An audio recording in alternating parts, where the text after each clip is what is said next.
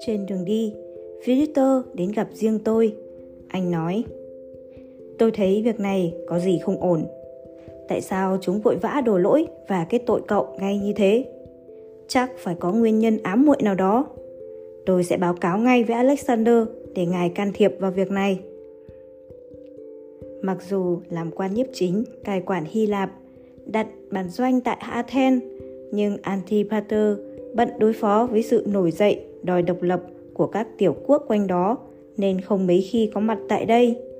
Ngay tại Pella, ông và Hoàng Thái hậu Olympias cũng không ưa nhau, nên ông thường tránh mặt, giao mọi việc cho các quan trong triều lo liệu. Những người này thì mãi say sưa trong men chiến thắng, chỉ biết tiệc tùng, vui chơi, hưởng thụ các chiến lợi phẩm mang về như vàng bạc, rượu thịt và phụ nữ, nên không ai để ý đến việc triều chính nữa. Triều đình Pella đẩy trách nhiệm cho nghị viện Athens và Athens thì đẩy trách nhiệm cho triều đình Babylon, nên mọi việc đều trì trệ, không ai muốn quyết định gì khi không có mặt Alexander. Khi Philippe rời Pella về Ba Tư, tôi nghĩ vụ án của mình có thể được giải quyết trong vòng vài tháng. Thế nhưng, triều đình Pella lại quyết định phải để cho Alexander xét xử. Trong khi nhà vua bận chính chiến liên miên, nên việc giam cầm tôi dần trôi vào quên lãng. Tôi sống trong ngục tại Pella hơn 2 năm mà không nghe thêm tin tức gì. Thời gian tại đây là một chuỗi ngày đằng đẵng vô cùng cay đắng, mặc dù tôi không bị đánh đập hay đối xử tàn tệ như tại Athens. Đây cũng là lúc tôi nghĩ nhiều hơn về thân phận nô lệ của mình. Trong bao năm, khi đảm nhiệm những công vụ của triều đình, không ai biết gì về thân thế của tôi. Giống như Leonidas, các tướng lĩnh như Pedicas, Ptolemy, Antigonus, Philotas, Hephaestion và ngay cả Alexander đều coi tôi như là bạn. Chúng tôi thường uống rượu, ca hát say sưa với nhau, nên tôi cũng vô thức tự coi mình như người Macedonia tự do, không thường nghĩ đến thân phận nô lệ của mình nữa. Khi ra xét xử trước ngụy viện, nghe lời mắng nhiếc, kết tội của Isidora, tôi đau đớn nhận ra rằng dù sống cùng nhà từ nhỏ, chơi đùa rồi lớn lên cùng nhau, nhưng dưới mắt của Isidora, tôi vẫn chỉ là một tên nô lệ hèn kém. Mẹ tôi là người trông nom, chăm sóc những đứa con của Dimitris đến khi lớn khôn. Isidora là một trong số đó. Này người con gái từng lớn lên cùng tôi lại có thể thốt ra những lời vô tình đến vậy. Từ xưa đến nay, Sophia và Leonidas đều đối xử tử tế với tôi, nhưng Isidora thì lại khác. Cô giữ khoảng cách với tôi, chưa từng đối xử với tôi như một người cùng đẳng cấp. Nói gì đến việc hiểu được tình cảm mà tôi dành cho cô bao năm qua. Vậy mà tôi đã từng ao ước rằng một ngày nào đó có thể nhờ công trạng với Alexander, tôi sẽ xin được trả tự do và sẽ xin cưới cô làm vợ. Hôm đó, tôi đang nằm suy nghĩ mông lung thì cửa ngục mở ra. Simonet và Philipter bước vào. Đã lâu không gặp nhau, tôi ngạc nhiên thấy Simonet nay trông đen đủi, khắc khổ, dầu dìa rậm rạp, khác hẳn khi xưa. Simonet sốt sắng lên tiếng. Kiros, Kiros ơi, tôi rất tiếc khi cậu phải ở trong ngục quá lâu thế này. Tôi theo đoàn viễn trinh đi xa, vừa mới trở về. Nhận tin Philipter báo, đại đế Alexander đã ra lệnh điều tra ngay. Mấy tuần qua, tôi đã xem xét mọi việc. Tôi có đủ bằng chứng rằng tên Diasut và đám quan chức trong nghị viện Athens đã bòn rút vàng trong kho rồi đổ tội cho cậu. Tên Hapalus cũng liên quan đến việc này nữa. Alexander ra lệnh bắt chúng giải về Babylon, nhưng tin tức lọt ra, thế nào mà chúng đã trốn thoát? Hiện nay, triều đình đang truy nã chúng. Biết cậu vẫn ở trong tù, nên tôi và Philister vội đến đây ngay. Hôm nay, tôi phải vào báo cáo cho Antipater việc truy bắt đám phản loạn đó. Philipter sẽ đưa cậu về nhà nghỉ ngơi ít hôm, rồi chúng ta sẽ gặp nhau sau. chúng ta phải uống một bữa thật say, bù cho mấy năm nay cậu không được uống rượu. Vui mừng vì được minh oan, nhưng tôi lo lắng cho Isidora hơn. Tôi sốt ruột hỏi ngay. Diasus trốn thoát, còn Isidora thì sao? Simonet nói. Tôi đã cho khám xét nhà của bọn chúng và tìm được dấu vết chúng từng chôn dấu vàng trong nhà. Tuy nhiên, tin tức bại lộ nên cả gia đình Diasut và Hapalus đã lên thuyền trốn ra khơi. Hiện nay không biết chúng trốn ở đảo nào, nhưng trước sau gì chúng ta cũng sẽ bắt được chúng. Tôi bùi ngùi, không nói lên lời. Tuy được phóng thích, nhưng tôi thấy buồn vui lẫn lộn. Sau đó, tôi theo Philipter trở về trang trại của Dimitris. Trên đường đi, cậu ta kể. Khi cậu bị bắt giam thì tôi có gặp Melissa. Biết cậu ở trong tù nên cô ấy nhờ tôi mang một lá thư cho người vợ sau của Leonidas. Melissa yêu cầu tôi đưa thư cho Damasin về đây cho mẹ con họ đoàn tụ. Tôi ngạc nhiên. Thật vậy sao? Rồi cậu có... Philister gật đầu kể tiếp. Khi đến Babylon, tôi tìm gặp Jasmine và thấy hoàn cảnh của cô ấy rất đáng thương. Vì Leonidas đã qua đời, không ai nương tựa, nên Jasmine đành trở lại làm vũ công cho đoàn hát như trước. Chắc cậu cũng biết, vũ công trong các đoàn hát phải bán mình cho đám lính đồn trú để kiếm sống thì cuộc sống có tốt đẹp gì đâu. Tôi vội vã hỏi ngay, vậy hiện nay Yasamin ở đâu? Philipter trả lời, tôi bỏ tiền để chuộc cô ấy ra và đưa về đây. Khi Dimitris qua đời, trang trại này thuộc về Melissa. Hiện nay, Yasamin và đứa con của Leonidas đang sống với Melissa tại đó. Melissa trở thành người mẹ thứ hai của đứa bé. Chúng tôi dừng ngựa trước cổng trại. Bao năm tháng trôi qua, nhưng trang trại của Dimitris vẫn giữ nguyên dáng vẻ của ngày xưa. Tôi ngậm ngùi bước theo con đường mòn dẫn đến khu nhà chính mà chúng tôi từng sống. Những kỷ niệm thơ ấu lần lượt kéo về. Mười năm chinh chiến đã thay đổi nhiều thứ. Leonidas và Dimitris đã thành người thiên cổ. Sophia trở thành quá phụ khi Philotas bị giết. Isidora bị truy nã, không biết đang lẩn trốn nơi đâu.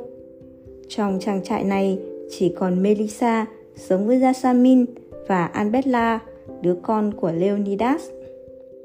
Chiều hôm đó, sau bữa ăn, tôi và Melissa đứng trên hành lang nhìn xuống khu vườn phía dưới. Khu vườn mà ngày còn nhỏ, tôi, Leonidas, Antigenidas, Melissa, Isidora và Sophia vẫn thường chạy nhảy nô đùa, chơi trốn tìm sau các hàng cây rậm rạp.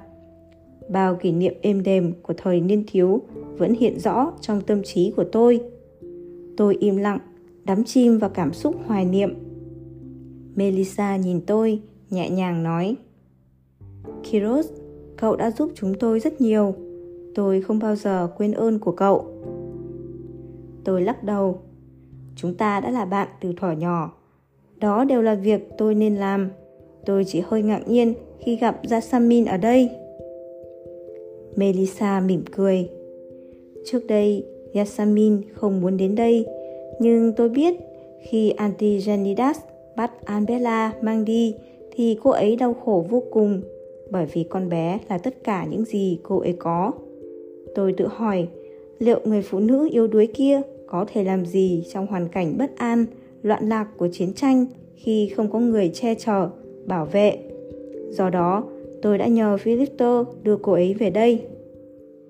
Tôi gật đầu, thông cảm. Tôi hiểu, chính Leonidas cũng muốn như thế.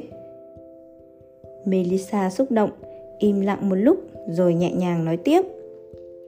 Cậu biết không, nhận được tin Philipter đã đưa được Jasmine về đây, tôi cũng bối rối lắm mặc dù chính tôi đã yêu cầu Philipter làm việc đó. Tôi đã suy nghĩ về việc này nhiều lần, không biết mình có quyết định đúng không. Tôi nghĩ việc gì sẽ xảy ra nếu tôi oán hận người phụ nữ đã cướp chồng của mình. Tôi nên làm gì với người phụ nữ đã phá vỡ hạnh phúc gia đình tôi? Nhưng khi nhìn thấy người phụ nữ gầy gò, nhỏ bé kia từ trên xe bước xuống, Hai tay của cô ấy bám chặt lấy thành xe, nửa muốn bước xuống, nửa ngần ngại lẫn sợ hãi. Thì tôi hiểu ngay rằng trong khi tôi đang bối rối thì có lẽ người phụ nữ kia còn bối rối hơn nhiều. Tôi gọi tên cô ấy, nhưng Sasamin vẫn run rẩy, không dám rời xe. Tôi bèn bước đến, ôm lấy cô ấy vào lòng để cô đỡ sợ. Tự nhiên, cả hai chúng tôi đều òa lên khóc. Tôi biết đó là những giọt nước mắt cảm thông, thương yêu, xóa tan mọi sợ hãi. Tôi bỗng nghĩ, trong bao năm qua, lúc nào tôi cũng mong Leonidas trở về với mình. Bây giờ, chồng tôi có lẽ đã về nhà, hiện thân trong đứa trẻ và người phụ nữ mà anh ấy đã yêu thương này. Tôi muốn nói cho Leonidas biết rằng tôi sẽ chăm sóc, yêu thương Yasamin và đứa trẻ như khi xưa Leonidas đã yêu tôi. Kiros này, yêu thương chân thật là yêu thương mà không mong cầu gì hết.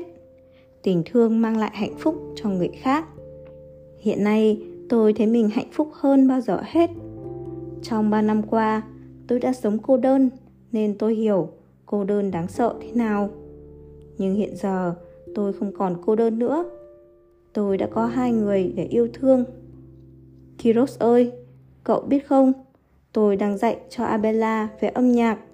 Nó có khiếu về âm nhạc như cha của nó. Lần sau, khi cậu ghé qua đây, nó có thể dạo những khúc Lydia tuyệt vời cho cậu nghe. Giống như trước đây, Leonidas đã dạo cho tôi nghe vậy. Tôi xúc động không thốt lên nổi. Kỷ niệm về những khúc Lydia dịu dàng, thanh thoát bên những người bạn cũ lại kéo về trong tâm trí. Tôi tự hỏi, làm sao một người có thể yêu thương như thế được? Suốt đêm hôm đó, tôi chăn chọc mãi mà không ngủ được. Cứ suy nghĩ về lẽ yêu thương mà Melissa đã nói. Có thật, trên đời này tồn tại thứ tình yêu như thế. Tôi chập chờn, cố dỗ giấc ngủ. Trong mơ màng, tôi mơ hồ cảm thấy hình như tôi đã từng nghe ai đó nói về thứ tình yêu thương vô điều kiện như thế này rồi nhưng không sao nhớ được là ai tôi tự hỏi liệu tôi có thể yêu thương isidora như thế không trong ngục có lúc tôi đã oán hận isidora vô cùng nhưng cũng có lúc tôi tự trách mình không biết thân phận nô lệ mà mơ mộng với cao có lúc tôi ghen với diasut vì hắn đã chiếm mất người trong mộng của tôi Tôi tức tối vì Isidora chấp nhận lấy một kẻ quá vợ. Tôi suy nghĩ miên man, rồi lại thấy lo lắng cho Isidora hơn bao giờ hết. Việc bòn rút ngân quỹ, thông đồng với nghị viện Athens trong lúc Alexander vắng mặt là một trọng tội. Với tính nóng giận thất thường của vị hoàng đế, e rằng toàn gia của Diasut khó có thể tránh khỏi cái chết. Hôm sau, Melissa rủ tôi và Filter đến thăm Sophia ở gần đó. Cô nói, đã lâu lắm rồi cậu không gặp Sophia. Tôi vẫn thường qua lại với Sophia. Chị ấy vẫn hỏi thăm cậu luôn. Được gặp lại cậu, chắc Sophia mừng lắm. Dimitri có hai người con gái. Tuy Sophia là chị, nhưng vì Isidora quá xinh đẹp, luôn được mọi người chú ý nên Sophia chỉ là bóng mờ so với cô em. Tính tình Sophia giản dị, dịu dàng và ít nói. Từ khi còn nhỏ, cô đã đóng vai người chị chăm lo cho các em bởi mẹ qua đời sớm. Mặc dù đã có mẹ tôi là người trông nom các con của Dimitris, nhưng Sophia đã sớm tỏ ra có trách nhiệm trong lúc chúng tôi, Isidora, Leonidas, Antigonidas và Melissa vẫn ngây thơ vô tư nô đùa. Sophia ra đón chúng tôi trước cửa. Đã lâu không gặp, chồng cô khắc khổ hơn xưa rất nhiều. Tôi hiểu cái chết thương tâm của Philotas và Pemenion đã khiến cô đau khổ và già đi trước tuổi. Vừa gặp nhau, Sophia đã nói ngay. Kiros, khi nghe tin cậu bị kết tội, tôi lo lắng vô cùng.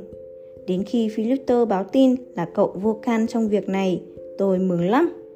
Cậu đã giúp cha tôi trong nhiều năm, công lao của cậu rất lớn. Trước khi qua đời, cha tôi đã làm giấy với triều đình để xóa bỏ thân phận nô lệ, trả tự do cho cậu. Từ nay, cậu có thể sống tại đây hay đi đâu tùy ý. Ngoài ra, cha tôi có để lại một thư riêng cho cậu và dặn kỹ chỉ được mở ra khi có mặt tôi và Isidora. Nhưng hiện giờ không ai biết Isidora ở đâu. Cậu có muốn mở thư xem bây giờ không?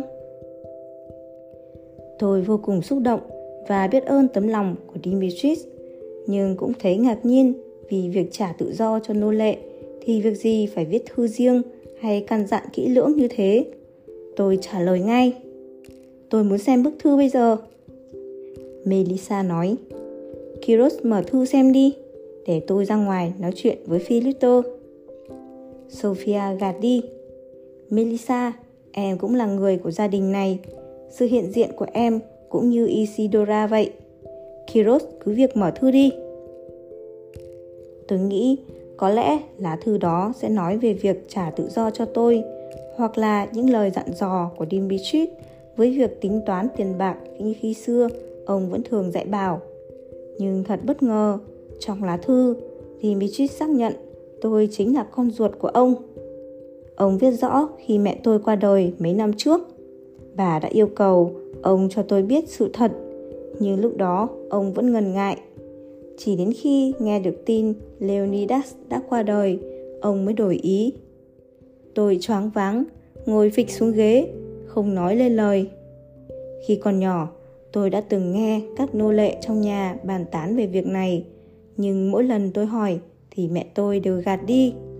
Theo thời gian, tôi được sống chung với gia đình của Dimitris, làm bạn với các con ông, nên tôi cũng dần quên, không nghĩ về chuyện đó nữa. Thấy thái độ kỳ lạ của tôi khi đọc lá thư, Melissa và Sophia cùng cầm lá thư lên xem. Sophia ngạc nhiên, thảng thốt. Ôi, Kiros, cậu cũng là người của gia đình chúng ta. Sao đến tận bây giờ cha mới nói ra sự thật này? Phải chi chúng ta biết sớm hơn thì hay biết bao.